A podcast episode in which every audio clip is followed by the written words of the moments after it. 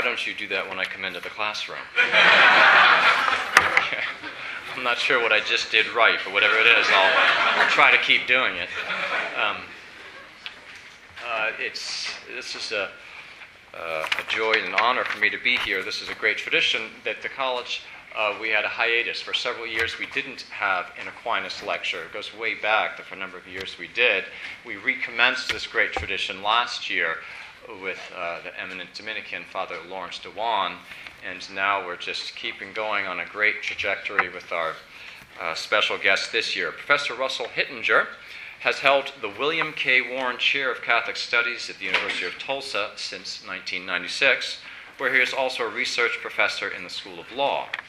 He has taught at Christendom College, Fordham University, Catholic University of America, and has taught as a visiting professor at Princeton, New York University, Charles University in Prague, and the Pontifical University Queen of Apostles in Rome. He is a member of the governing board of the Pontifical Academy of St. Thomas Aquinas, of which he has been a member since 2001. In 2009, Pope Benedict XVI appointed Professor Hittinger as an ordinarius in the Pontifical Academy of Social Sciences. He is one of only two lay academics in the world to serve on two pontifical academies. His books and articles have appeared in the University of Notre Dame Press, Oxford University Press, Columbia University Press, Fordham University Press, Review of Metaphysics, Review of Politics, and numerous other journals. His most recent book is Thomas Aquinas and the Rule of Law. Earlier books include The First Grace, Rediscovering Natural Law in a Post Christian Age, and Law and Human Nature Teachers, Teachings of Modern Christianity. His current book, Paper Wars The Papacy and the Modern State, will be published by Yale University Press next year. He is under contract with Emory to finish a book entitled Aquinas' Questions on Law, a Primer. He is organizing the 50th anniversary observance of Pope John XXIII's encyclical Pacem in Terris for the Holy See in Rome. He is also a Benedictine oblate attached to Our Lady of Clear Creek Abbey in Oklahoma. On a personal note, it was just one year shy of a quarter century ago that across the street, in a very crowded little room, Professor Hittinger was teaching a group of us the philosophy of human nature. And I still remember being utterly thrilled by questions such as who is man? Do I have a body or am I a body? How Professor Hittinger taught that course fundamentally formed how I have taught that course for, for 16 years. I also remember in the one summer that Professor Hittinger lived in Front Royal, he invited a number of us younglings to come out to his house and read the Confessions of St. Augustine together picture a young Professor Brown and I there with a few, few friends staying late into the night reading this great work. I am very grateful, Professor Hittinger, for instilling in me a love of wisdom, and it's a great honor to welcome you back to Christendom College.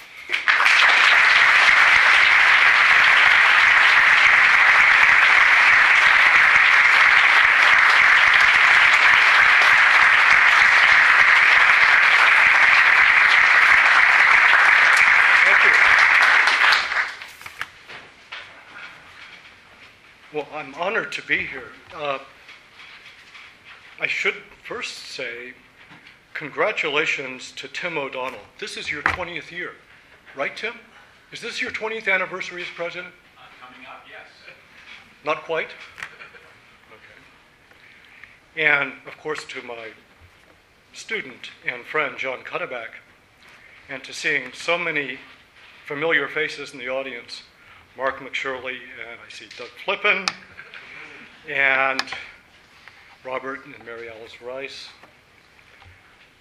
A little bit more gray hair, although I'm not, I'm not one to brag about hair. Um, yes, 26 years ago or something was when I first came here. And for, they made me dean of students. And it was then that I learned in two semesters as Dean of Students that I'm fit neither for administration or pastoral care. uh, But I loved the teaching.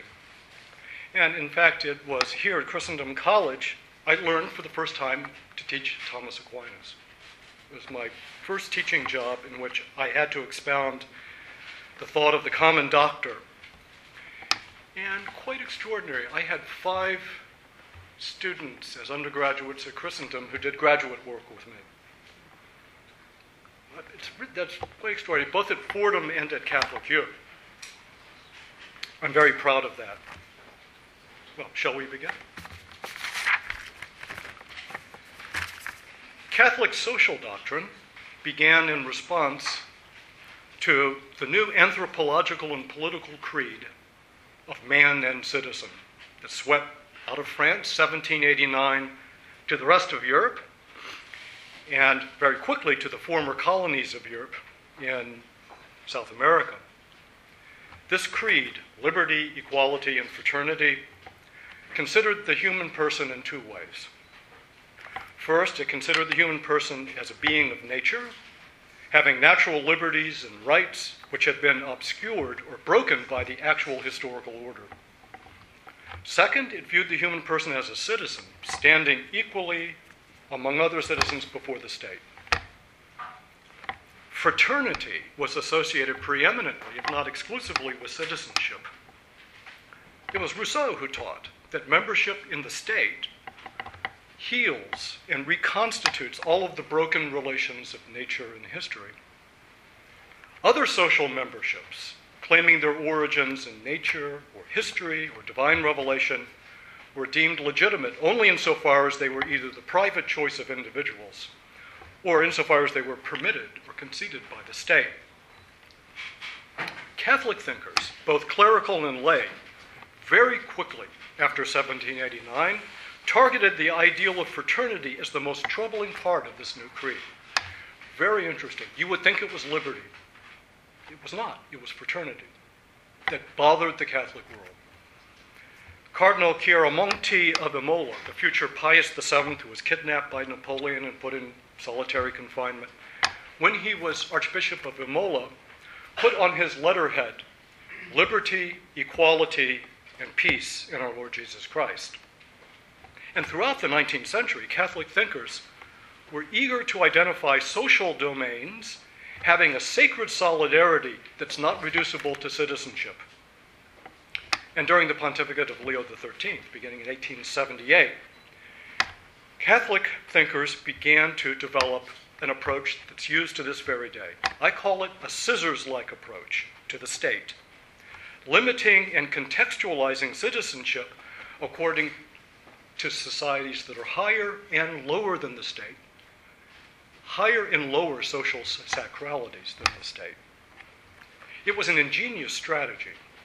In effect, the secular state, which publicly claimed to be de- desacralized, was pinioned by two facets of a sacramental system.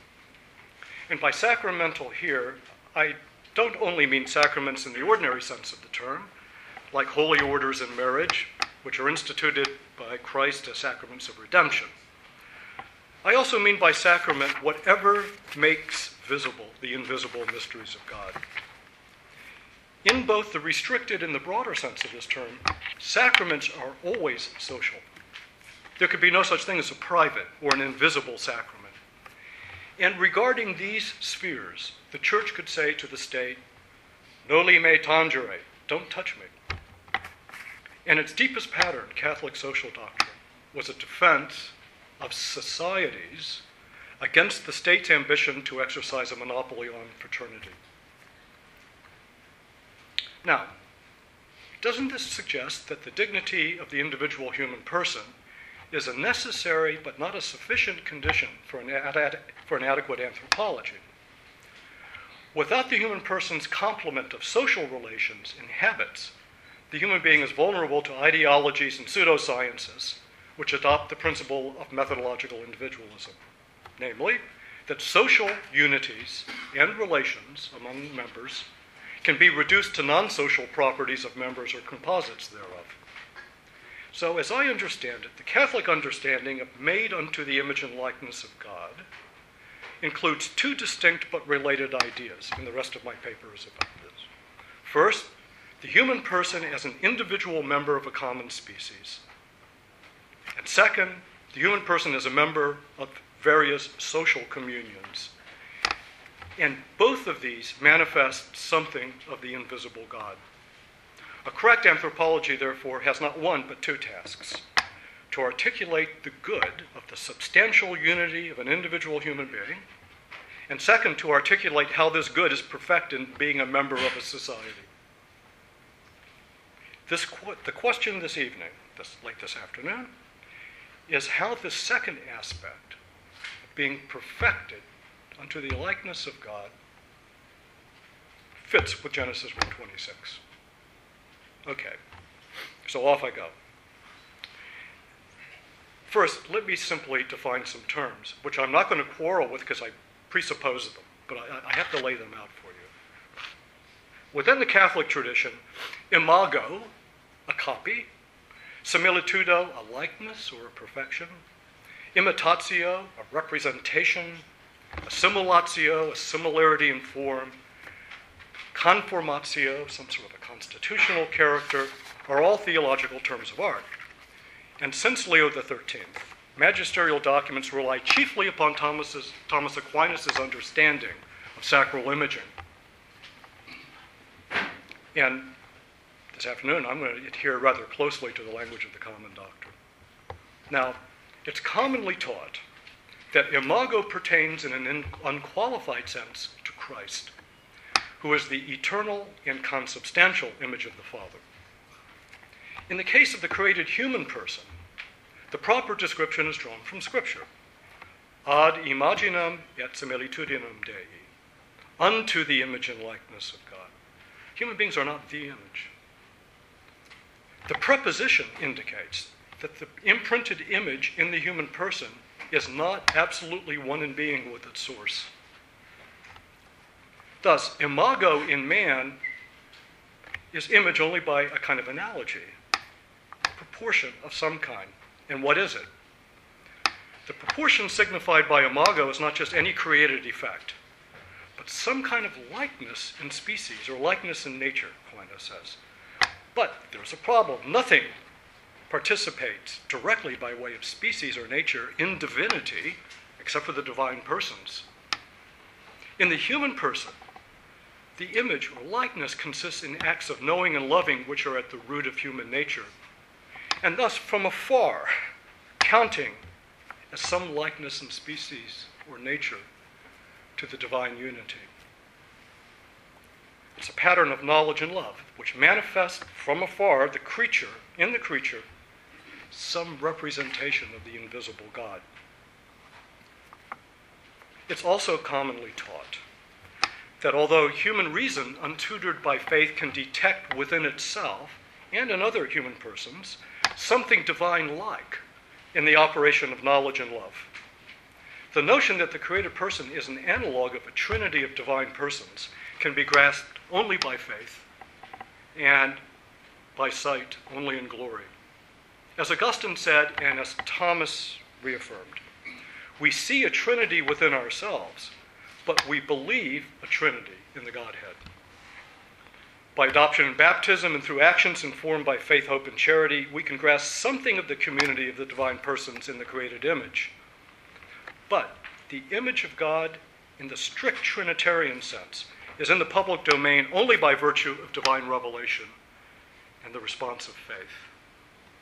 St. Irenaeus wrote In prior ages, it was certainly said that man was made unto the image of God, but it had not appeared since the Word was still invisible to whose image man had been made. Moreover, for this reason, the resemblance, the likeness, was lost. But when the Word of God became flesh, he confirmed the one and the other, and he showed the image in all of its truth, becoming himself, that which was his image, and restored the similitude in a stable manner.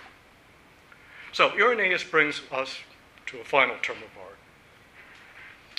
It's commonly taught in the Catholic tradition that the term similitudo, or likeness, can have two meanings.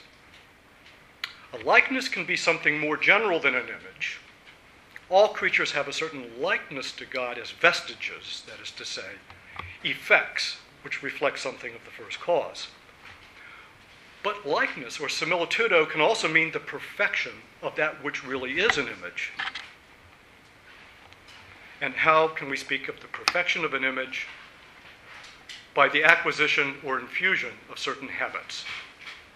And this perfection, whether by nature or grace, is not just in having the faculties of knowledge, intellect, and will, but in the operationes, in the actual actions, is where the likeness is. In fact, much depends on how this distinction is rendered and applied. But in my paper this afternoon, I'm dealing almost entirely with the second sense of likeness, which Aquinas adopts from St. John Damascene, that is to say, the moral perfection of an image. So, if you were to go to Rome, within Catholic theology, image falls directly under theological anthropology and Christology while likeness, which is the perfection of the image, falls under moral and sacramental theology. Why under moral and sacramental? Because those are actions which perfect the image. Chiefly actions in conformity to grace, but not excluding perfections derived from action in accord with natural law. Therefore, Catholic social doctrine is situated directly under similitudo, that is, actions which perfect an image. Now, having compressed into a few paragraphs several books of theology, uh, we can begin to address the question, the disputed question, whether image and likeness can be predicated of a society. And at the outset, we can remove one option. If we mean by image and likeness uh, the accumulation of social relationships the answer is no. Augustine and, and Thomas reject, for example, the idea that Adam is not image until Eve, and neither are images un- until they have a child. This is what I call a kind of Mormon or sociological notion of the image. Augustine tore after it in several of his works. Okay. And I'm going to point out later, it came up at Vatican II. No, the image is sacral because the human soul, the form of the body, this substantial unity, is directly created by and ordered to God. The primary relation, therefore, is the created image entirely to its divine exemplar, not just laterally picking up the right set of relations with other human beings. As John Paul II wrote on Adam's solitude in Genesis 2, man is alone, that is to say, that through his own humanity, through what he is, he is at the same time set in a unique, exclusive, and unrepeatable relationship with God himself. Society does not confer this primordial dignity. Rather, the face of God, as the psalmist said, the light of thy countenance, is signed upon the human person as a substantial unity. No talk about social imago can disturb this anthropological center. Another hurdle to speaking of a society is in the image or likeness of God is perhaps more apparent than real. But it's this no society has the unity of substance.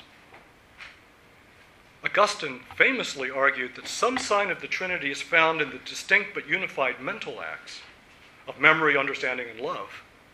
But the key to Augustine's argument is that these acts are one in nature and this can never be said of two or more human persons in a social union. So, if we are to speak of a social image, we need some real principle of unity.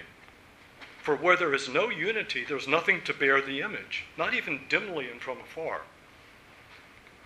Therefore, we can rule out also, using the term image, of two or more things or persons unified only by way of aggregation or composition a heap of sand, a mob in the piazza, a queue at the subway stop, share a certain propinquity of place and time, but their unity is entirely accidental.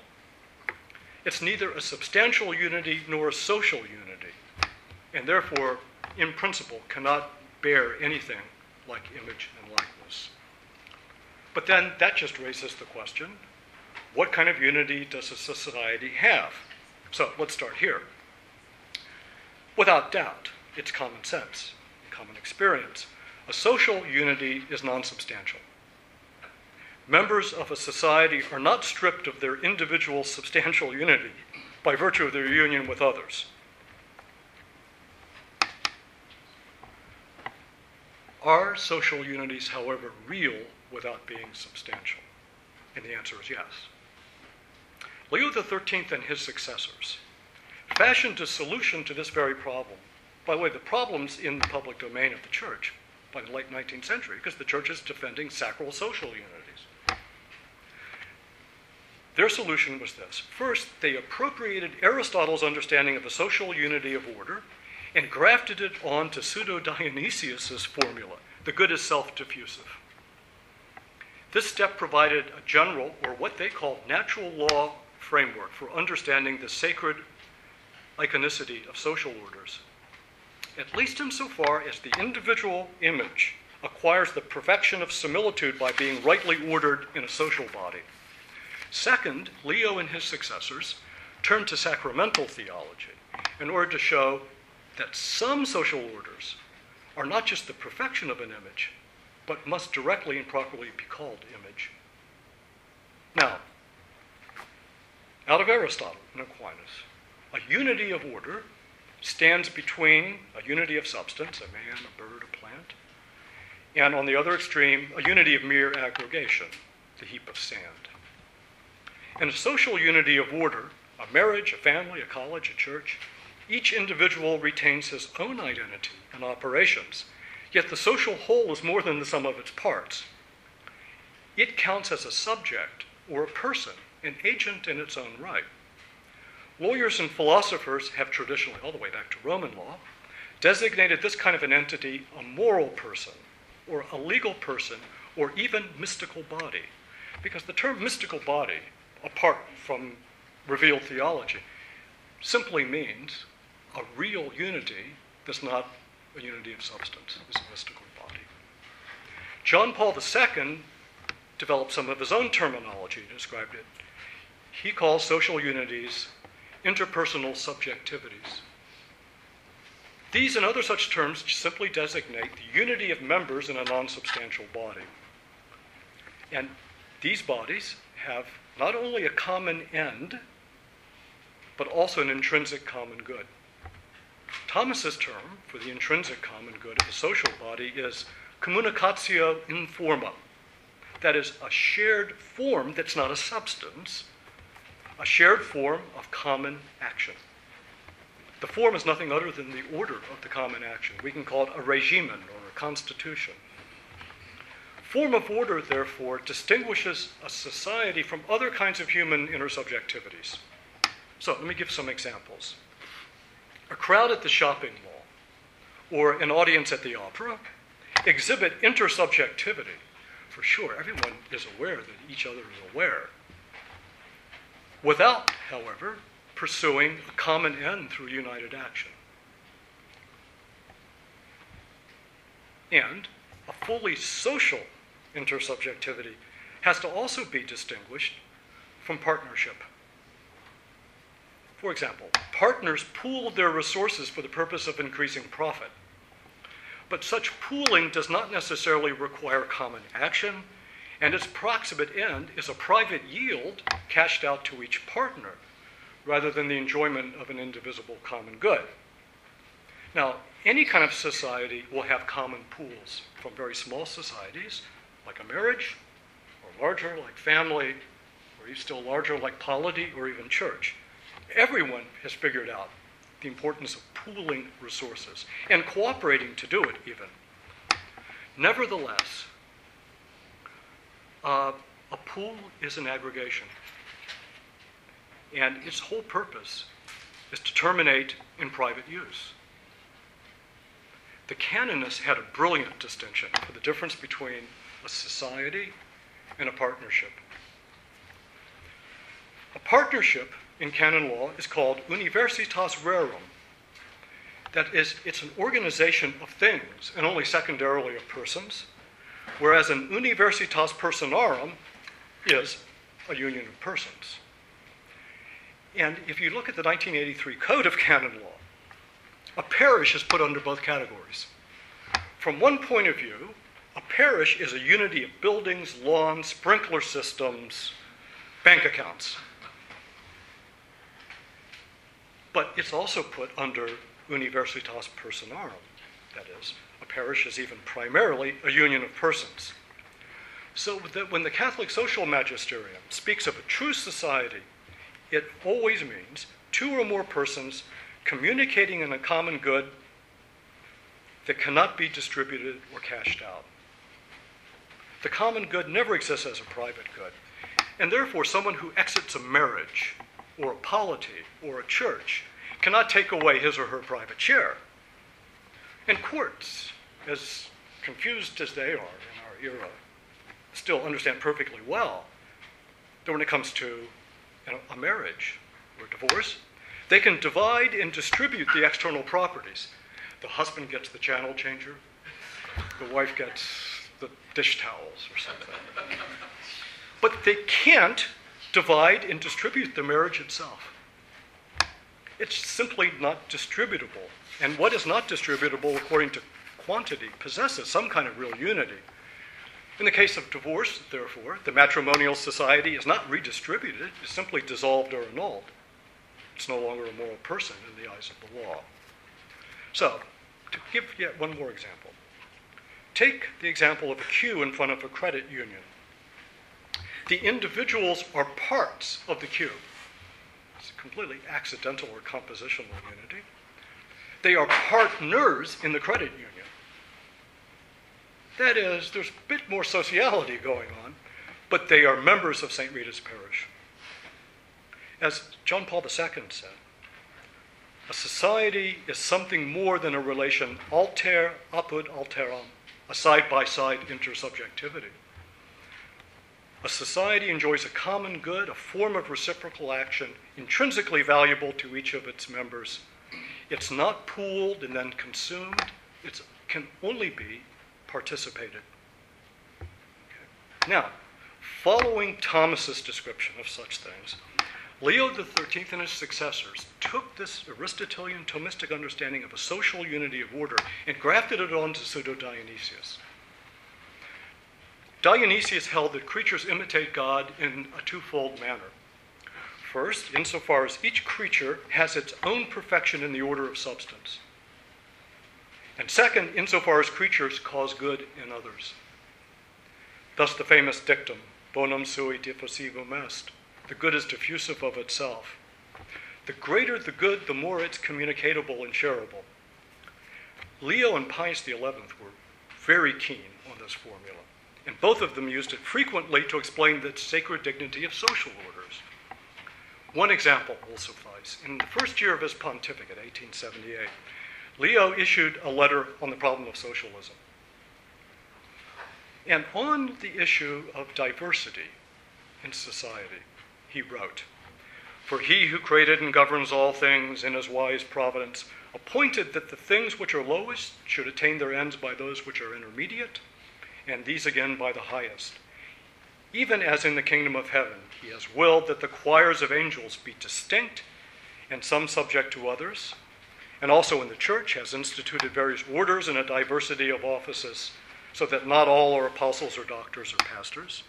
So also he has appointed that there should be various orders in civil society, differing in dignity, rights, and power, whereby the state, like the church, should be one body consisting of many members some nobler than others, but all necessary for each other and solicitous of the good.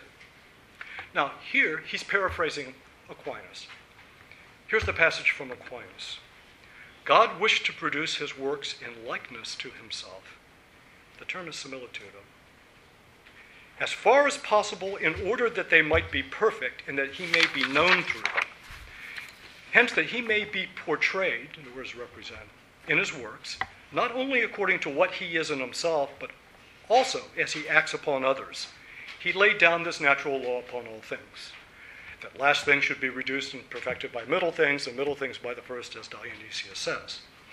Notice that Thomas uses the term natural law explicitly in connection with a twofold represent, representation of God in creatures. What exists in God, simply, is communicated to creatures in a multiform manner, thus, a double imitation. First, a diversity of created things, each having a good according to its being. Second, a diversity of created things imitating God insofar as they cause goodness in others.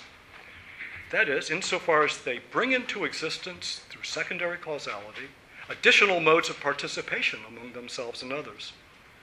So the superabundance of what exists in God simply is in creation most perfectly expressed in a varied manifold.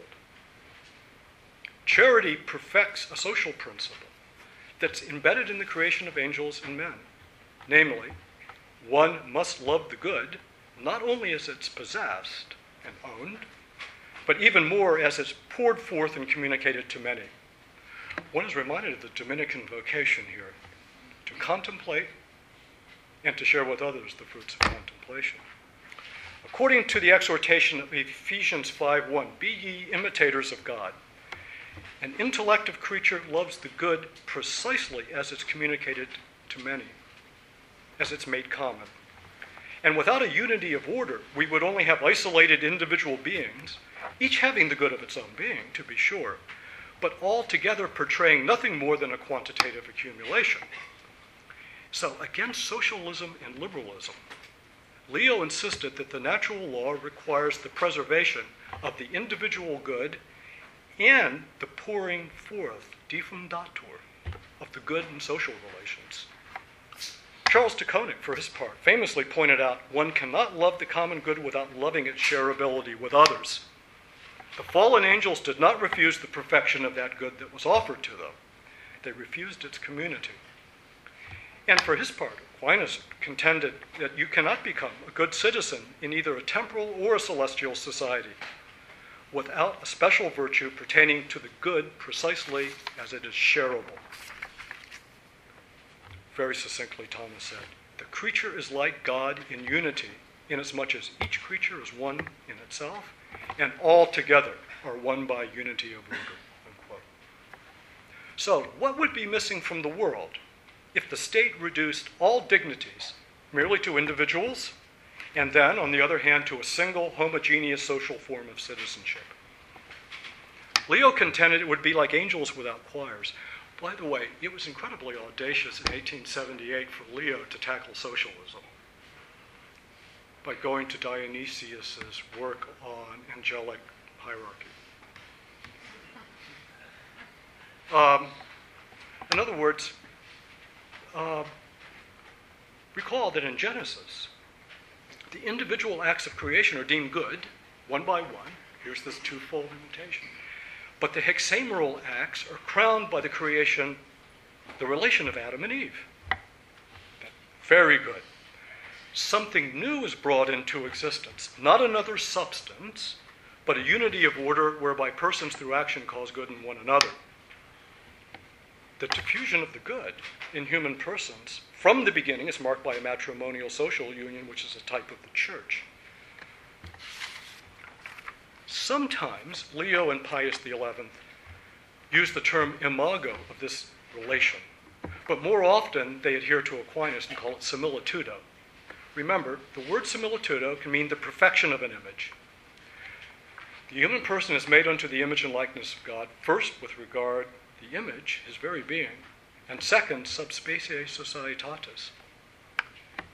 In short, social unions are the perfection of the image. They pertain to likeness, presupposing image.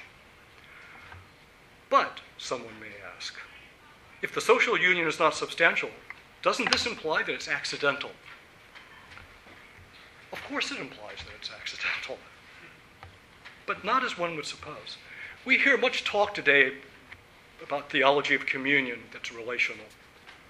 For instance, in Caritas in Veritate, uh, Benedict XVI proposes the Catholic social doctrine requires a deeper critical evaluation of the category of relation.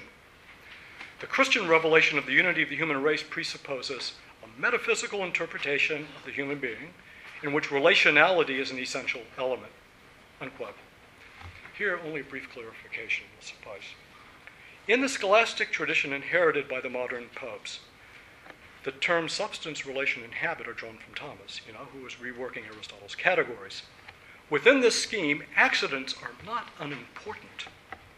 All of the acquired and infused virtues are accidental under the rubric of habit. One's unity with his or her spouse is accidental under the, the rubric of relation. In all beings other than God, perfection depends upon the individual substance having the right accidents and the right complement of them. So Thomas writes from the point of view of its substantial goodness, a thing is said to be good in a certain sense, but from its accidental goodness, it is said to be good without qualification, simpliciter.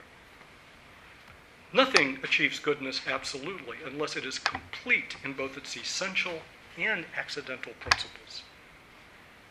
So, social unity of order is not a substance, but rather an order in which the right relations and habits exist as accidents, that is to say, as perfections. Now, to return to the main thread of my discussion.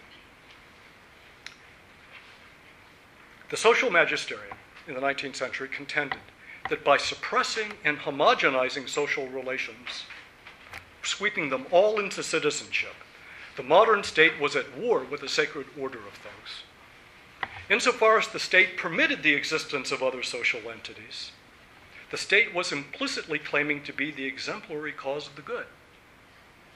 Social entities are, in effect, icons or copies of the state. We should not underestimate how widely and deeply Catholic thinkers post 1789 depicted the modern state as a neo pagan expression of state sovereignty. As for liberalism, the social magisterium typically complained that the second prong of the Dionysian formula was either denied or obscured, that is, the diffusion of the good, which for liberalism is only an aggregate result ensuing upon self interested action, the hidden hand. That is, beneficence arises even in the absence of benevolence. Now, liberals may preserve the dignity of the individual in the abstract, but it cannot affirm the perfection of the, the perfection of the image in a social unity. So if the total totalitarian state is a demonic rival to the divinity, the liberal state is a demonic rival to the diffusion of the good via social unions. Now, Pius, uh, Leo and Pius made one more move, which gets us a little bit closer to an answer to the question about image and likeness with regard to social bodies. Leo's Arcanum Divinae, 1880, and, and Pius XI's Casti Connubii, 1930, were the two most important teachings on matrimony since the Council of Trent. Leo and Pius, remember Pius was Leo's student, contended with state laws on civil marriage and divorce, which were driven by the proposition that by nature, marriage is only a partnership for the purpose of reproduction. Actually, today this sounds like a conservative proposition. Um, matrimony, on that view, has no fixed, or what Leo called insculpted form. The form can be whatever the couple decides the form can be. And therefore, form of the union falls entirely under the state's law, either by way of a direct imposition by the state or by way of what the state allows the individuals to choose.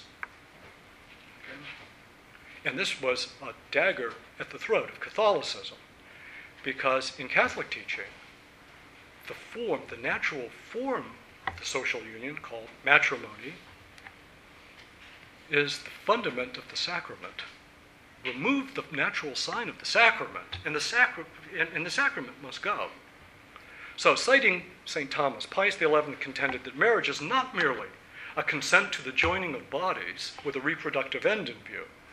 Rather, marriage is a consent to the union itself, upon which ensue these ends.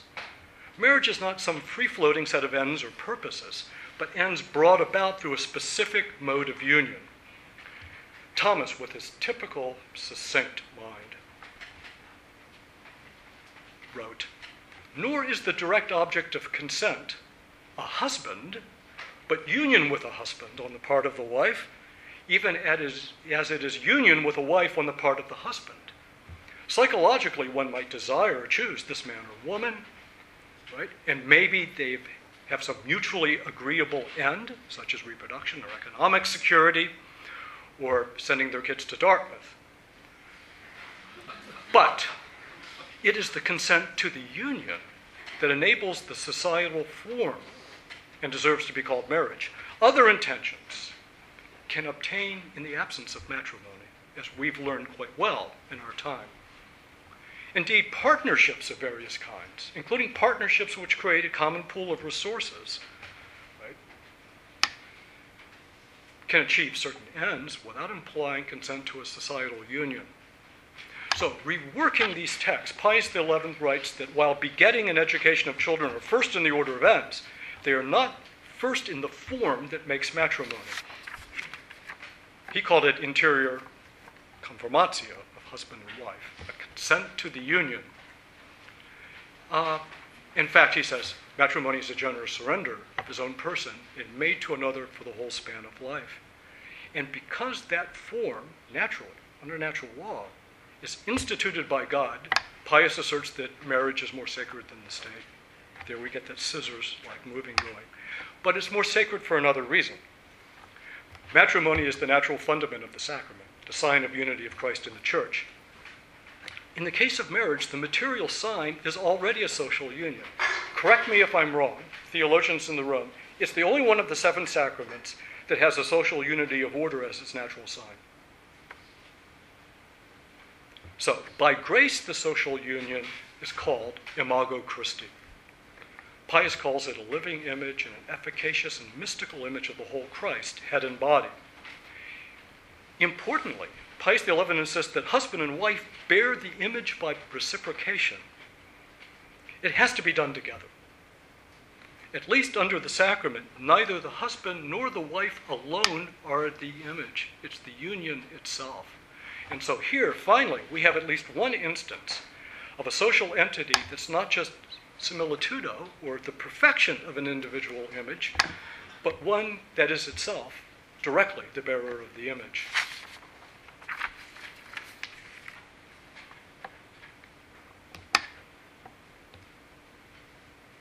So, marriage is a social entity that not only fits the Dionysian formula, but enjoys a special status it can be directly called imago in the order of grace. The sign of Christ, whose incarnation is not merely an incorporatio, God taking flesh, assuming human nature, which is in the order of substance, but also a concorporatio, the establishment by grace of a social body. And that social body is, in the strict sense of the term, imago Christi, not just similitudo. Now, when we move to Vatican II, I'm spinning the reel ahead. We see the opening pages of Lumen Gentium, the Second Vatican Council's constitution on the Church. We read that the ecclesial union is like a sacrament. In fact, the idea that, church, that the church is in some analogous way a sacramental image is presented so quickly and abruptly that one might think that it's either a pure assertion or that the argument had already been made. Well, indeed, it had been made in Pius XII's Mystici Corporis, 1943, in the middle of World War II. Pius set out to explain why the primary identity and mission of the church is to be Christ's social body.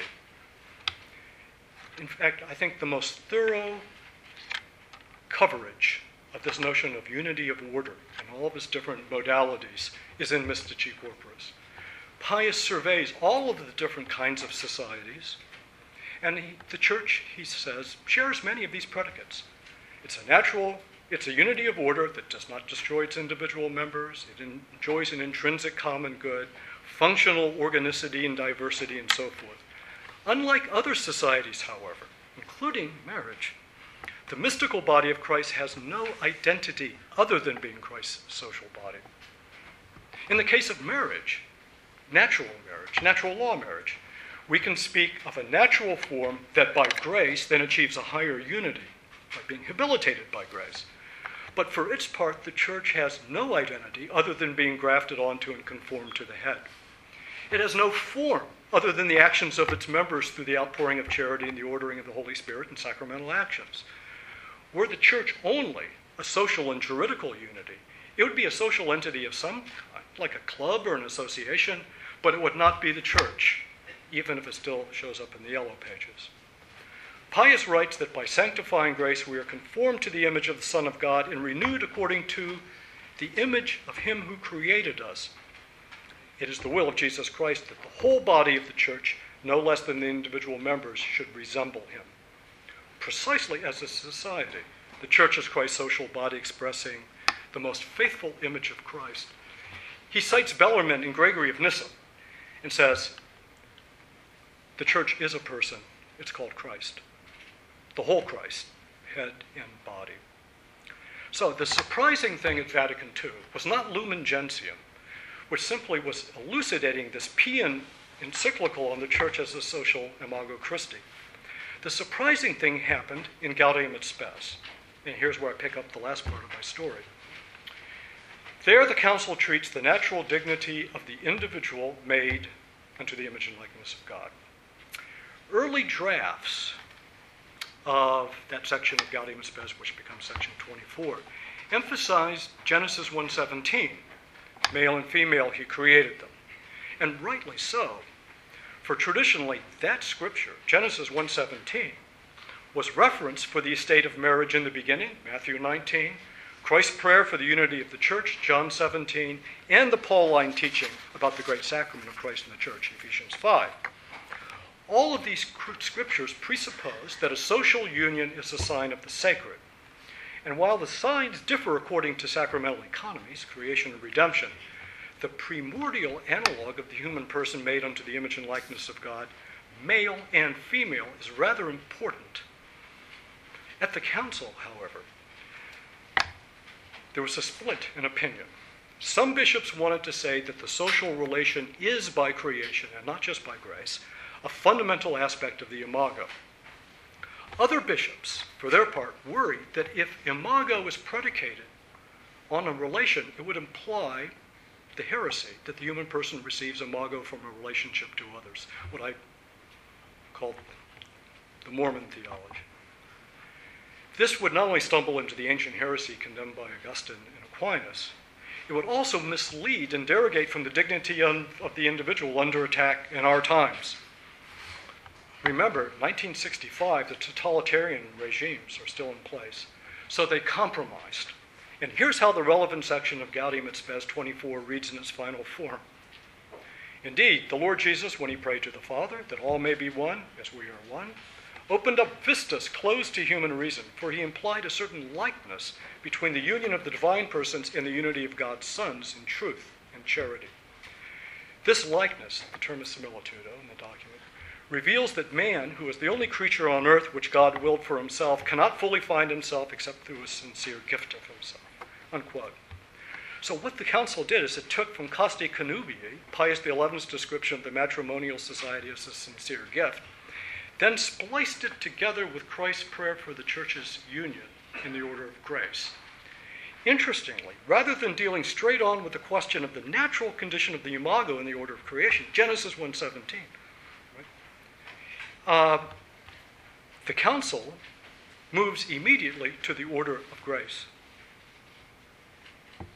It left out Genesis at that point, the full Genesis.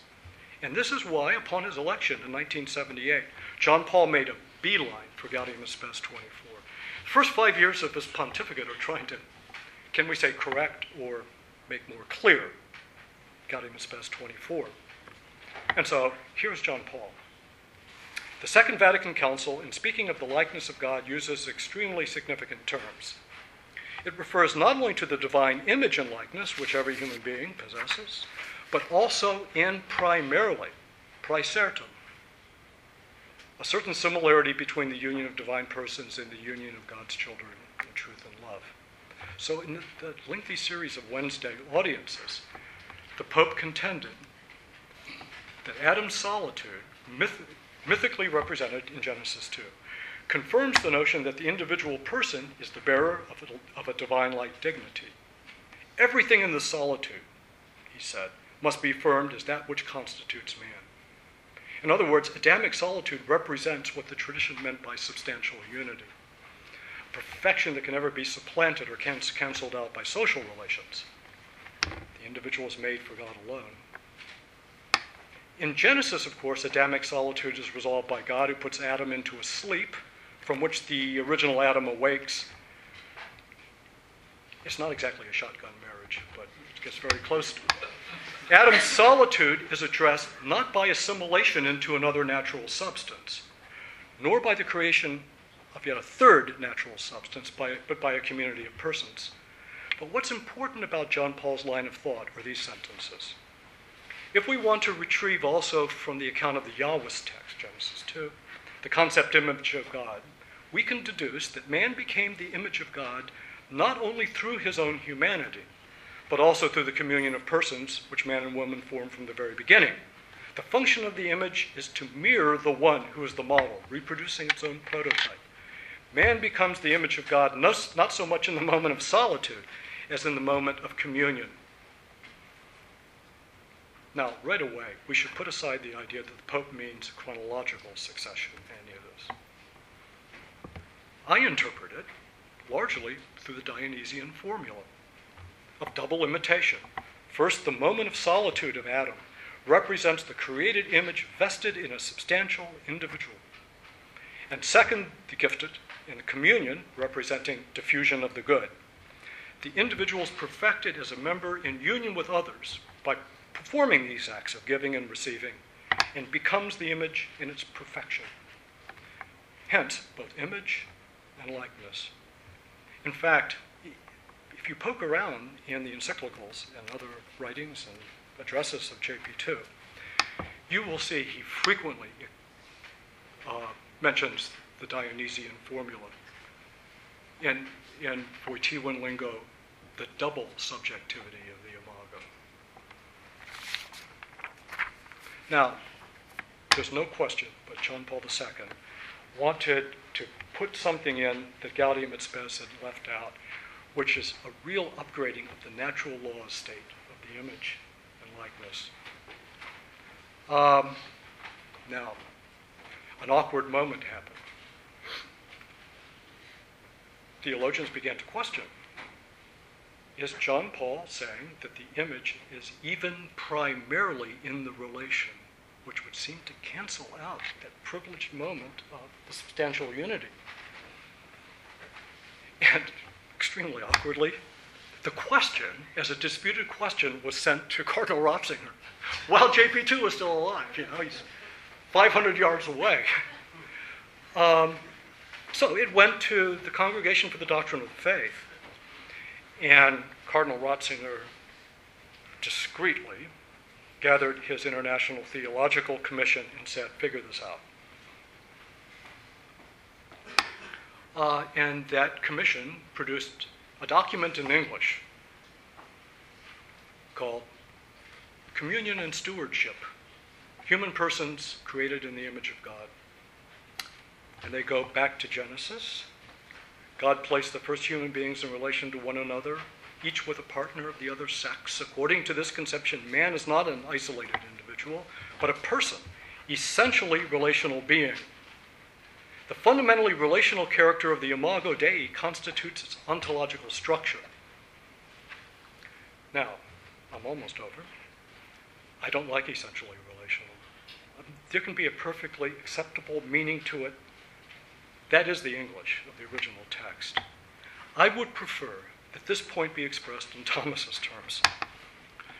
The human being is called good absolutely, simpliciter, when he has a proper complement of habits and relations.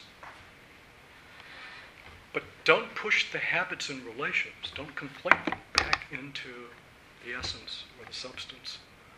You know, if they can be conflated back into the essence or substance, we wouldn't even need the habits and relations. Right? We'd already have them. You get out of bed in the morning with them, just like your being. Um, I think Thomas's terminology permits us to clearly distinguish between the created substance and its accidental perfections, which is to say, the image and the likeness, whether by nature or grace. That's the one qualification. After that, the International Theological Commission document seems to me picture perfect. Quote The created image affirmed by the Old Testament is, according to the New Testament, to be completed in the Imago Christi. In the New Testament, the development of this theme, two distinct developments emerge the Christological and Trinitarian character of the Imago Dei, and the role of sacramental mediation in the formation of Imago Christi. They cite the Catechism of the Catholic Church. The vocation of humanity is to show forth the image of God and to be transformed into the image of the Father's only Son. An adequate anthropology, therefore, must include without confusion or reduction these two the excellence of being an individual human person and the excellence of social unions. These are, so to speak, the preambles of the theology of the divine image, and they have two aspects. One is the natural law argument under the Pseudo Dionysian formula. Substantial unity manifests something of the, in, of the invisible God, and diffusion of the good manifests another.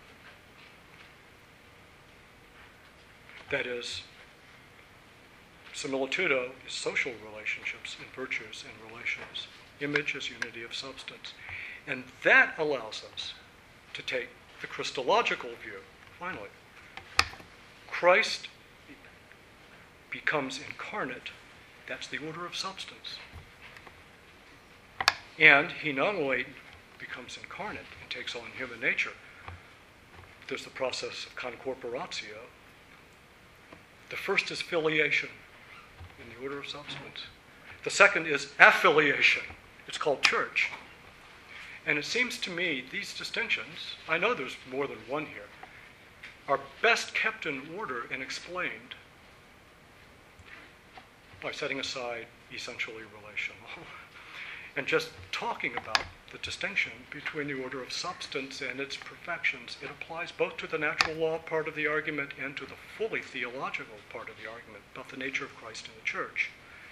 And so, the modern popes, it seems to me, by and large have shown the suppleness and reliability of Thomas's distinctions on this matter. Thank you.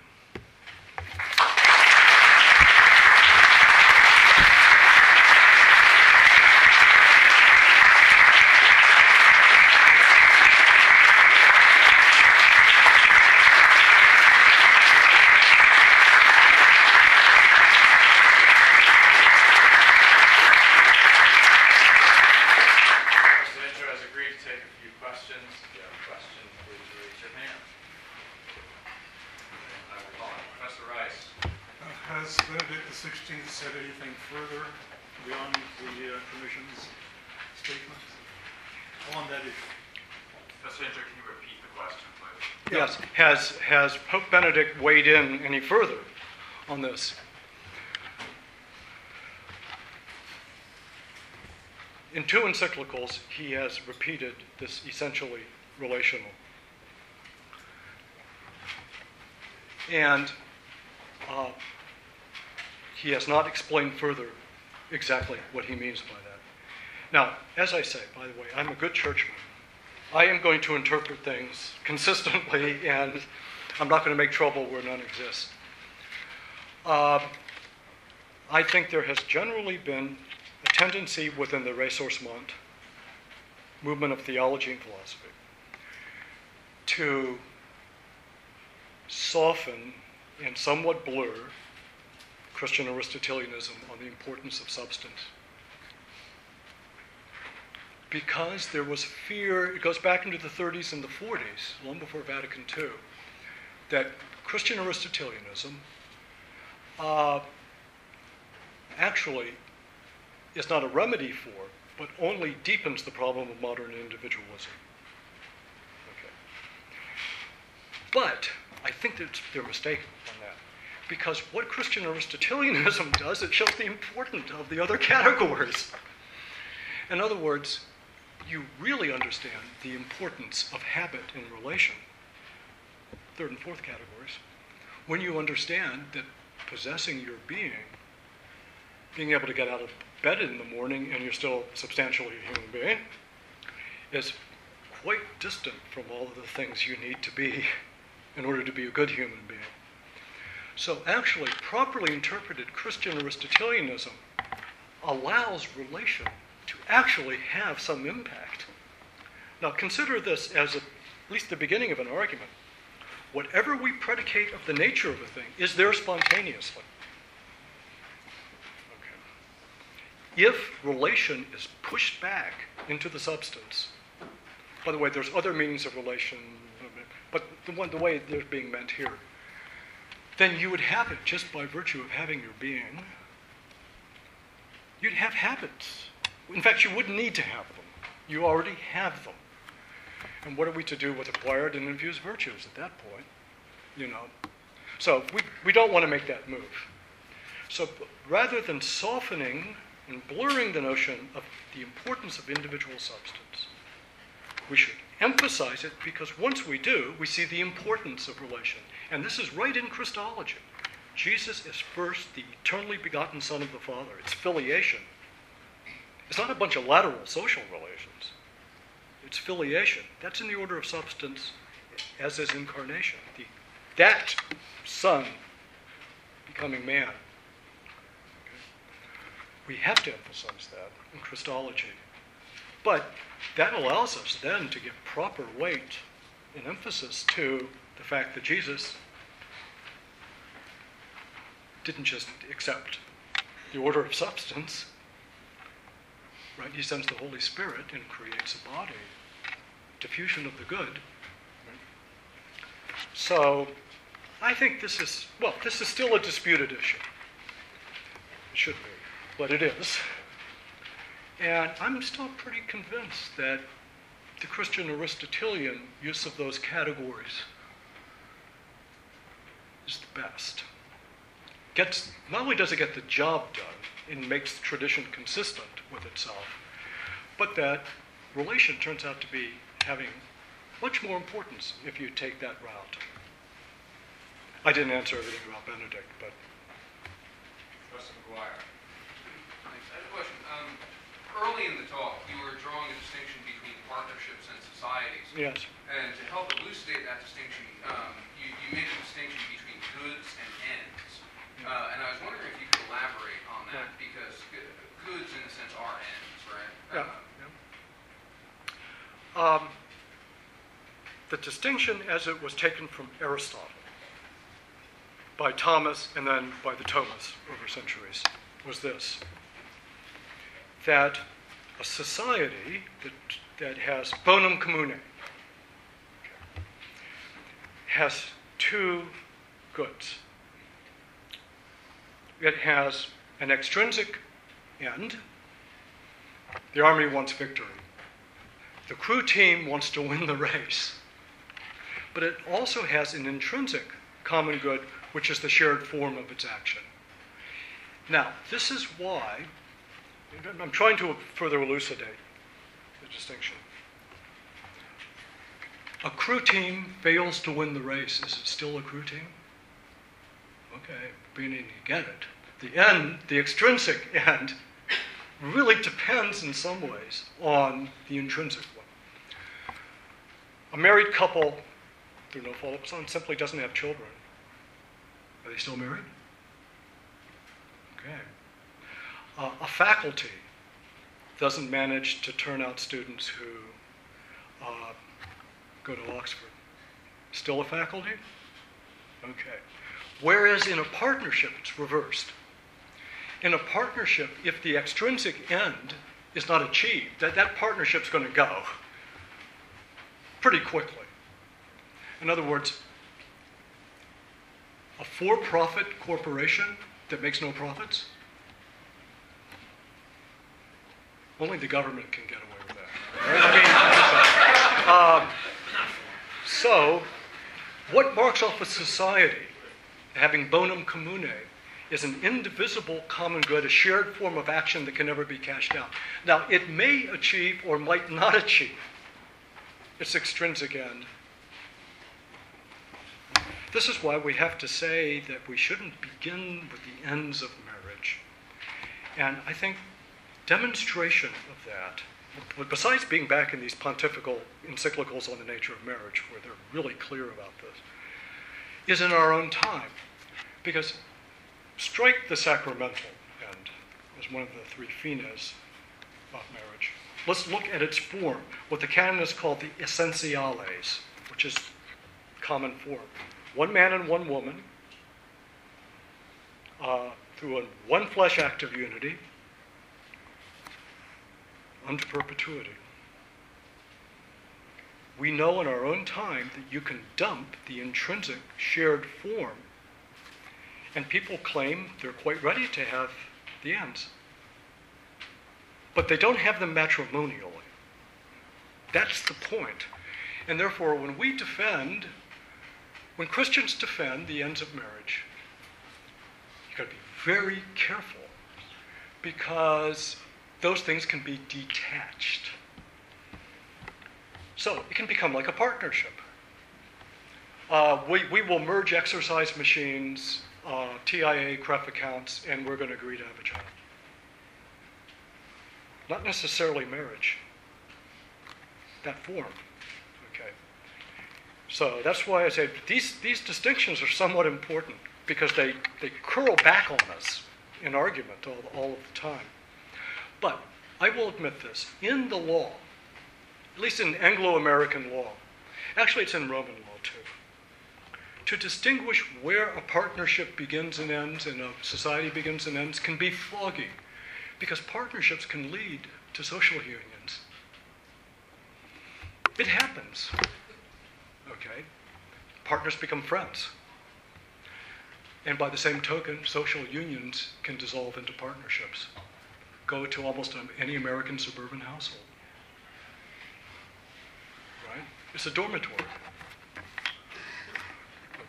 With computer hookups. Okay. Wireless. So, for purposes of law, trying to get the exact place a society and a partnership overlap or diverge is tricky business. It's very tricky business. But traditionally in law, we've always recognized marriage, not as partnership, but as marriage. And that one is going, going, gone, legally, and in, in our culture. It's now reserved for partnership. In fact, the beginning of the same sex issue in American courts was in Hawaii, in which the Hawaiian Supreme Court just directly asserted marriage is a partnership. That is, it's an universitas rerum. It's the bringing together of resources. My genes and your genes, exercise machines, whatever. And the famous Massachusetts Supreme Court decision, the Goodridge case, explicitly says it's a partnership blessed by the state, sanctioned by the state, because this kind of partnership brings about socially useful ends among which they mention stability. Uh, it saves the state from paying any more money for succoring the old and the young. It's a good utilitarian reason. Uh, stability of property, and then the most interesting of them all, it provides uh, epidemiological data. So if people are called married, they typically have an address and if diseases should break out, we know where to find them. Okay. So, yeah, at law, these things are, you know, but the, the distinctions are important.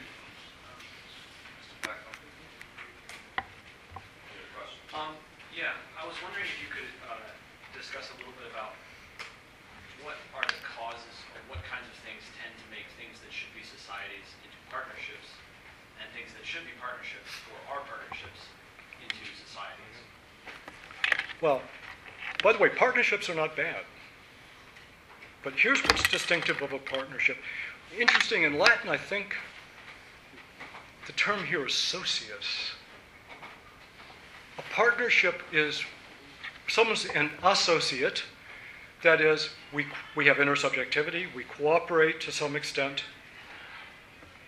but it's for the purpose of private yield. That doesn't mean we're selfish. It just means if well, I, I put into TIAA CREF every month with millions of other school teachers, and we all have the interest in that getting bigger and bigger and bigger, and none of us will begrudge the next for cashing out.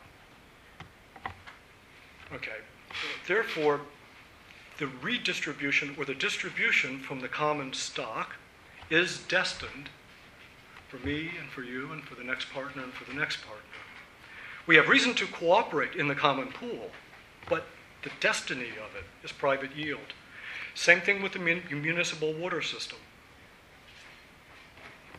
It comes out of my tap into my glass, and I drink it. Okay.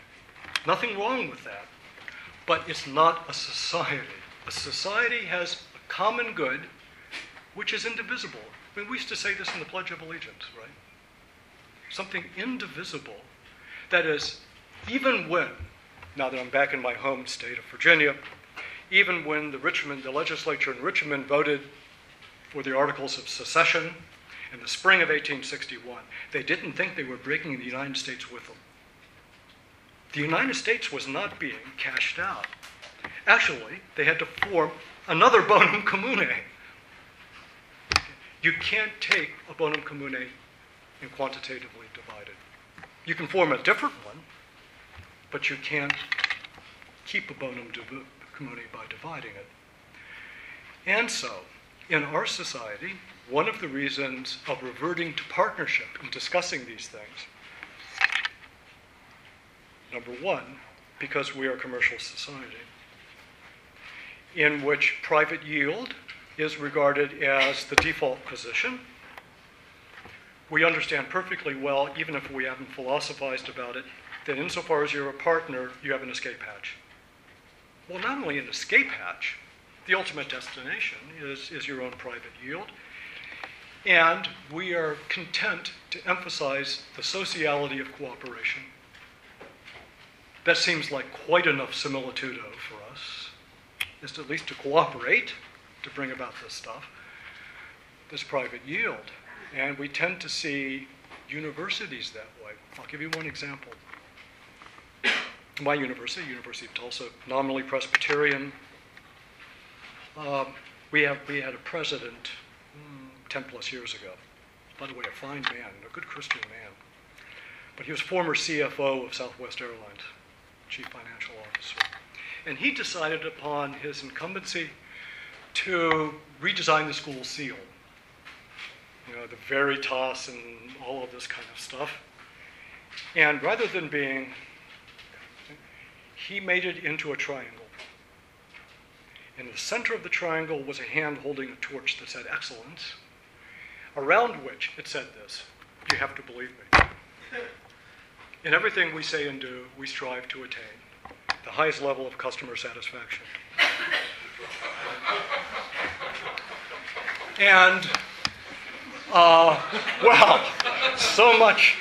Now, I'm proud of my fellow faculty members who were just outraged. And the president was very disappointed and hurt by our response to the new, which puts us in commercial relations. I mean, we're partners, it's partnerships. My name is Russ. Can I help you understand Aquinas? So, the president backed off, and to this day, this is what obtains at the University of Tulsa.